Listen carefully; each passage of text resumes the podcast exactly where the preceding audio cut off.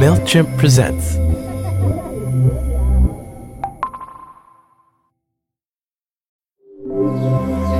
MailChimp presents.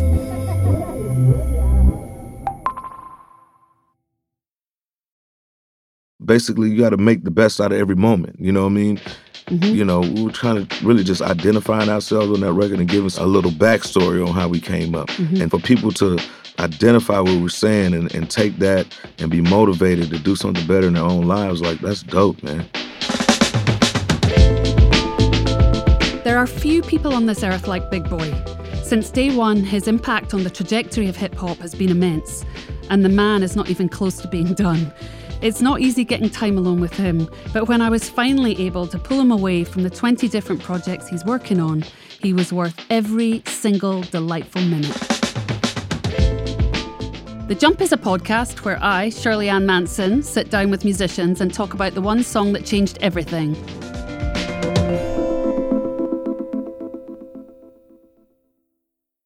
Hi, Big Boi. This is Shirley Ann Manson. I am a Scottish redhead. Have you ever spoken to a Scottish redhead before? A Scottish redhead, um, I'm not I'm not too sure about that. I've been nervous all day because speaking to you is a big thrill for me. So thank you for coming to the mic. Oh, I really absolutely. appreciate your time. I know that you're a busy man and thank you so much. hey, anytime. Anytime? Yeah, anytime you need Can I, me, I'm can right I quote here. you on that? Yeah. um, we are talking about a moment in your career where everything sort of changed for you and everything slotted together and you sort of found your rhythm. okay. You've sold 25 million records, which to me is literally like mind boggling. You've had 25 years of success as a rapper. Yeah. You've been a pop star, a rapper, an actor, you're a dad, you're a dog breeder. I don't know, somebody told me you breed owls. Is this true? Yes, yes, yes. Absolutely, I mean- every bit of it. they broke the mold when you came out of the womb, let's put it that way. Pretty much. Um, I wanted to start basically by asking you Did you go to a stage school, a theatrical school? no, it was it was a school for the performing arts. And that's where you met Andre 3000? Absolutely. In, Wow. in tenth grade in high school. So, in the midst of this, how did you find your instrument? You know, from the time when I was smaller, like um, my whole family was into music. My grandmother, my father's mom, was actually in a singing group, which I later found out after my career started. But when I was real little, she used to send us to the record store to buy her records every week. We would buy everything from Temptations to Bob Marley and Pat LaBelle and Isley Brothers and all types of soul music. And she would wear the records in the ground that weekend. So, like every week, there would be a new song. And that kind of sparked my love of music. And after that, my mother's brother, who was kind of like the weirdo in the family, um, Uncle Russell. One of the weirdos. Yeah, one of them. He listened to. he was into everything from Kate Bush and the Police and Genesis and the Beatles and you know everything that was outside of soul music. And so Mhm. you know, my musical taste started really young. You know what I mean? I, I kind of dug a lot of it. Like uh, two of my favorite artists, number one, I say one A and one B of all time is Bob Marley and Kate Bush, and then number two would be N.W.A. Wow. Yeah. Incredible, incredible education, right? hmm Yeah, I mean, it was. Uh, I guess that was God's way of putting me on the path to finding my gift, to, to see what I was put here on earth to do. And you know, by the time I moved to Atlanta permanently, I met my partner, and it was just destiny and fate. And I mean, that's that's how it was written in the books. And music is my life. I love making music to this day. I'm in the studio recording right now.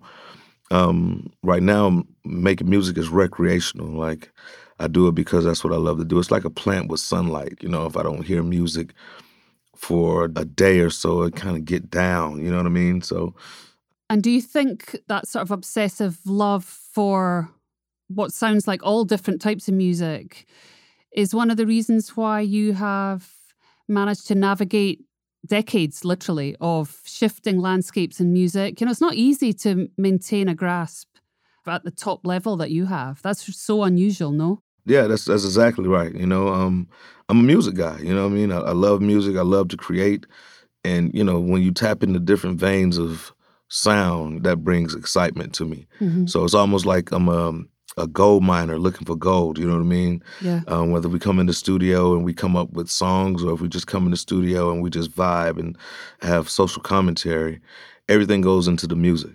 hmm Yes. Do you play other instruments, or is like basically your voice the main instrument? Yeah, I mean, I play keys. I'm, I'm a producer as well. I program drums and things like that. Like uh, me and my partner started producing on the ATLiens album Right. um, with songs like Elevators and the title track ATLiens. And then from there, we went on to produce on every record after Southern Playalistic. Right. Yeah, a lot of and people did don't Did you know ever that. play like in choir or like orchestra or band at school or? I was in a church choir when I was small. Yeah. Mhm. Went to Sunday school and went to church. My great grandparents, you know, were members of uh, Port Wentworth Baptist Church in Savannah. And that was a big part of my upbringing was coming up in the church. You know what I mean? So Uh-huh. I have a strong faith and a strong connection with with the higher power that's known as God. And, you know, I'm just doing my work right here on earth. I mean, I grew up much like you in a in a sort of Christian family.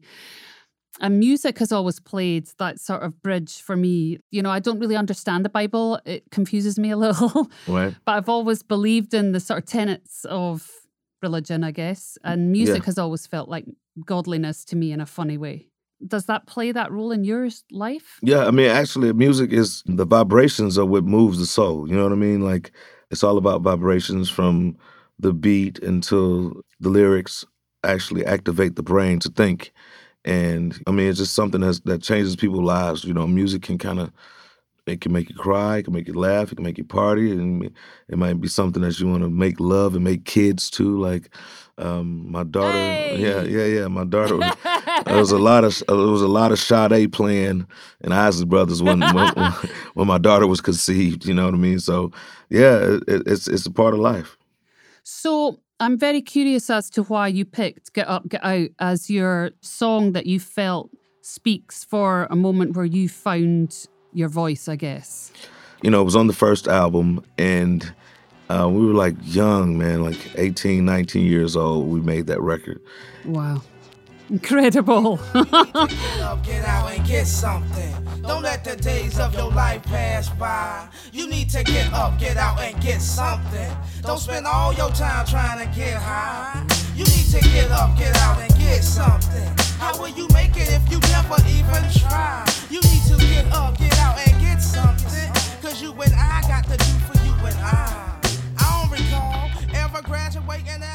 we started touring, people would come up to us and be like, "Hey man, that song Git Up Git Out changed my life, man. I, I went and I got off drugs and I got custody of my kids or I dropped out of school and I went back to school and got my GED or you know, I went and got my real estate license like to see people motivated by a song that we made was mind blowing. Like from here all the way to Europe, and it was just like the microphone is bigger than just being in the studio.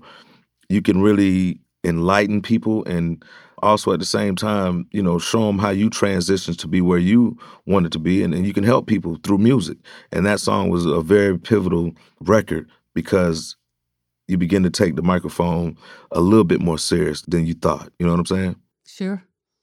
But for people that were so young, I mean, you were 18, 19.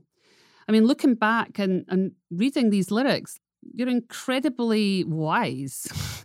Yeah. So, where did that come from? I think the wisdom for me, since I was like the first nephew, the first grandchild, you know what I mean? I hung Mhm. around my aunts and uncles and my grandmother, and I was like the the baby. So everybody took me everywhere they went. You know what I mean? If they went to the store, so I would be around grown-ups a lot. And I was like a sponge. So I just kind of soaked up game. And, you know, I guess it kind of made me wise beyond my years from being around grown-ups. You know what I mean? And kind of understood the lingo Uh-huh. or what they were saying and, and just how they treated me. They didn't just treat me like a kid. They treated me like I was one of them, you know what I mean? So I thank my family for taking me grocery shopping and to the car wash and fishing with my grandmother and, and things like that because it, it shaped and molded my mind real young. You know what I mean? Like I, I saw Yeah. responsible adults that were hustlers that were all about family. Brothers. I call them my uncles. They taught me how to smoke herb. I followed them when they ran numbers. So in essence, I was Rosemary's baby. And then I learned the difference between. What's your process when you write? Well, nowadays a lot comes to me in a car, but back then I didn't have a car, so it was just a lot of times just being around the Dungeon family members and just sitting around with your, your pen and your pad. Like to this day, I, I use the ink pen and, and the pad. I have all my raps that I've ever written. I got the tablets to those. Oh my songs. God. Yeah. So you know, That's it's like it's, I know it's like a diary of sorts. You know what I mean? So Of course. I, I keep it under lock and key. But one one thing I started doing a couple of years ago, just so I can explore, you know, my writing habits. Like I would date the paper when I was started, and the date and the time. Like 'cause, I mean, it's, some- sometimes it, I can write a song in an hour, or sometimes it might take a couple of months. You know what I mean? So Mhm. so I write the start and stop time of when I'm writing. So what I've discovered is that oh my God, you're so disciplined. I know. Yeah, yeah. I've discovered that I write best during the hours of two, from two to like seven p.m. It's like when my mind is really, really, really flowing. Mhm. One album that was, was like a nighttime vibe was when I did Speakerboxxx, Love Below, and we did that record. That was more so coming in at eight or nine at night and leaving at six in the morning. And Oi. for like a couple of years, like I would be uh, in the studio so long to where I would miss the sun for weeks and weeks at a time. So it got so bad that I was night shift. yeah, I was vitamin D deficient because I'm inside of the dark studio, you know, from the studio to my house and then the bed and it's dark and then you come back outside, the sun setting, you know what I mean? So I kind of switched it up a little bit so I can get some of that sunbeam. Specifically with Git Up, Git Out, how long did it take you to write that song? I think Git Up, Git Out probably took maybe two days, you know, because you have it down and then you kind of proofread and go over and you change things. So, And then how long did it hang around for before you recorded it? well, the beat came maybe a couple of days before. And we were just like, oh, Lord, we got to get on this. You know what I'm saying?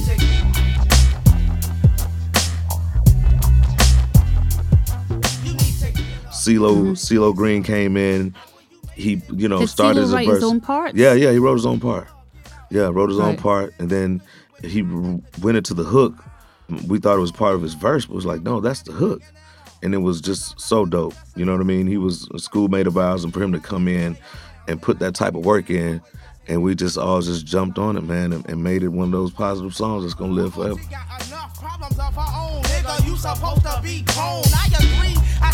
The man I'm supposed to be. But negative fatigue is all you seem to ever see. I admit I've done some dumb shit.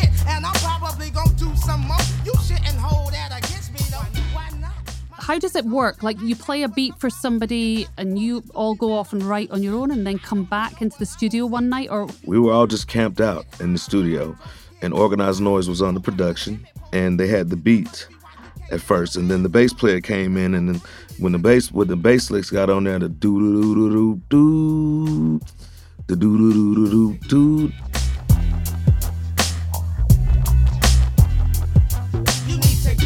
that just brought everything out. Like to me, those vibrations that comes from the chords that play on the bass, to me that that the bass brings out the best of me. You know what I mean? So it's a certain kind of way you ride the beat with it being a slow tempo. It was like, man, you can just eat this thing. And so after the bass was laid and and CeeLo got on it, we were just vibing and vibing, and just camped out and just spoke our truth on it, and, and it, it came into fruition. Stand up, so what said you dickhead? See, when I was a youngster, used to wear them fucking broke kids. My mama made me do it, but the devil, he made me smart. Taught me to jack them weak ass niggas for they fucking starters in the middle school. I was a bigger fool. I wore a tank top to show off my tattoo, thought it was cool. I used to. and did it happen in the one night? Uh, like two days, like two days. When you finished it, were you aware that you had gold? we knew that it was a gem on the album because the whole album, Yeah. you know, being at our debut record, you know, we we're really, really, and always have been into lyricism. You know what I mean? So it was like, Yeah. you know, CeeLo pushed me to write mine, and for my verse, you had Dre verse, and uh, then you had Big Gipp from the Goodie Mob. So we all fed off of each other's energy, and the verses got stronger and stronger as the song went on, man. So I mean, it was always on Southern Playalistic Cadillac Music was a collective effort. So why I got to register? I'm thinking of better shit to do with my time. Never smelled the aroma of diploma, but I write the deep ass rhyme. So let me take y'all way back to when a nigga stayed in Southwest Atlanta. A y'all could not tell me nothing. Thought I hit that bottom rock at age 13, start working at that loading dock. They laying my mama off of work, General Motors tripping, but I come home back like Hank from licking and dipping. When you hear it today, would you change anything or are you like, holy cow, where did that come from? always like holy cow where did that come from you know what i mean like as you Yeah. as you grow and you evolve and you mature those are moments in time i like to say that albums are like time capsules they capture the essence of your life from the last time the listener heard you to the present time of what you're recording you know what i mean so Yeah. anything from your personal life to politics to world affairs or anything crazy happening in the studio, you speak on it. You know what I'm saying? And that's where you draw the best mm-hmm. inspiration from. That's why, you know, we are producers and songwriters. And we started producing because we we just thought like, how dope would it be to create the soundscape to the words of your emotion? You know what I mean? That is the coolest shit ever, man. You know, to kind of to make a record and then to write the record and it turns out like a, a German chocolate cake. Like, mm, mm, God damn it, take good. yes, ma'am. And do you find it easier to write like that now that you're experienced and you've had all your success? Or do you find your ghosts of your earlier career chomping at your heels?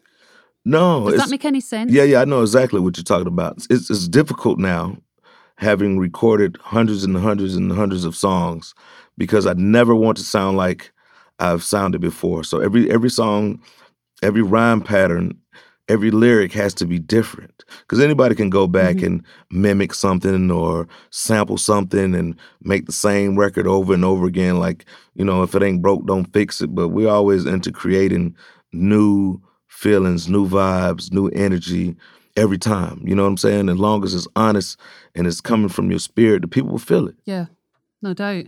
We never wanted to be a part of what the norm was or going with the norm. Like, always wanted to do something new, man. And if you don't keep moving and evolving, then it gets stagnant. And then when it gets like that, then that's when I'll stop. You know what I mean? But right mm-hmm. now, the creative juices are flowing so good. And I'm just now getting to my prime, I feel. I've balanced being an artist and an actor and a musician and a producer, along with a husband and a father. And now, you know, my kids are going off to college and I got all this free time.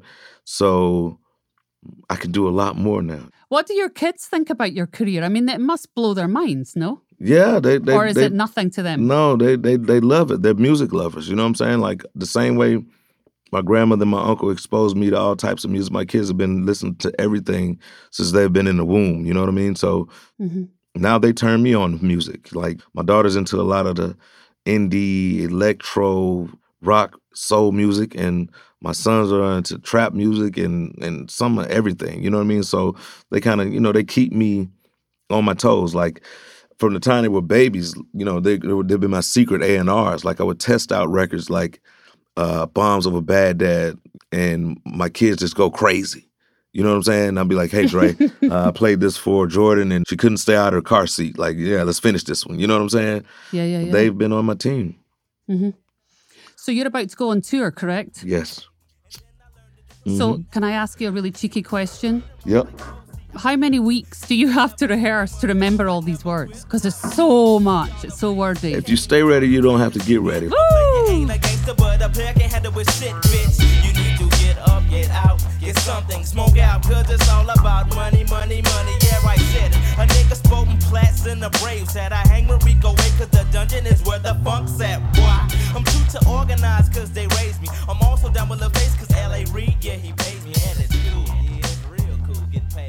my favorite part of making music is performing and you know doing at least maybe 100 shows a year it's like riding a bicycle you know what i mean and when we perform we sound just like the record and when you're an artist you're supposed to be able to perform live so the answer to your question is yes i remember Yeah.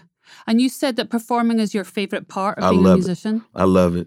To sit at a desk and write a song and envision the crowd singing it, and then to travel to Ireland or France or California or Denver or wherever it is in the world and to see the people and feel their energies, looking you in your eyes, singing what you created word for word, is no better feeling than that. And plus, I like to travel and and get to know the different cities when I go out. Like another thing that kind of you know expanded our minds as being youngsters were when we started traveling and when you go to different cities, you begin to see that the world is bigger than your street or your block or your neighborhood where you come from.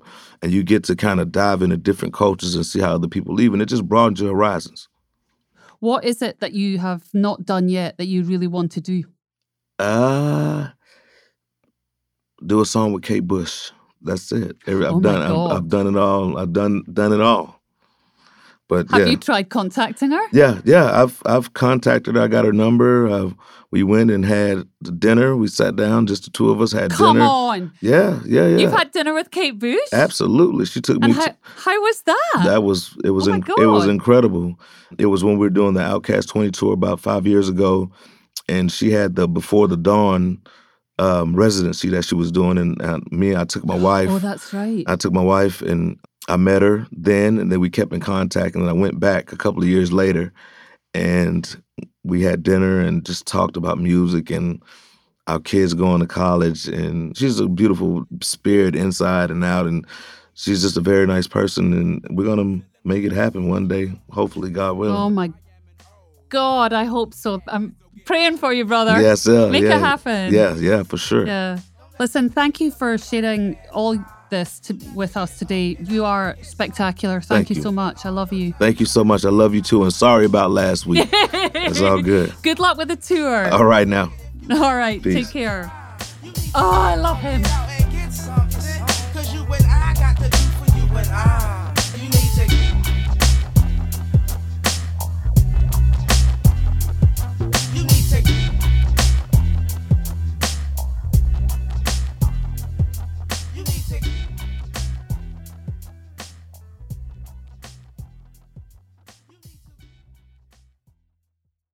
Next week on The Jump, Esperanza Spalding.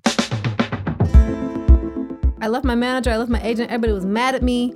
I bought a Volkswagen Beetle. I was just in Austin. I was like, I don't know what's going on. Like, ah, I just need to play. The Jump is an original series from MailChimp, and I'm your host, Shirley Manson.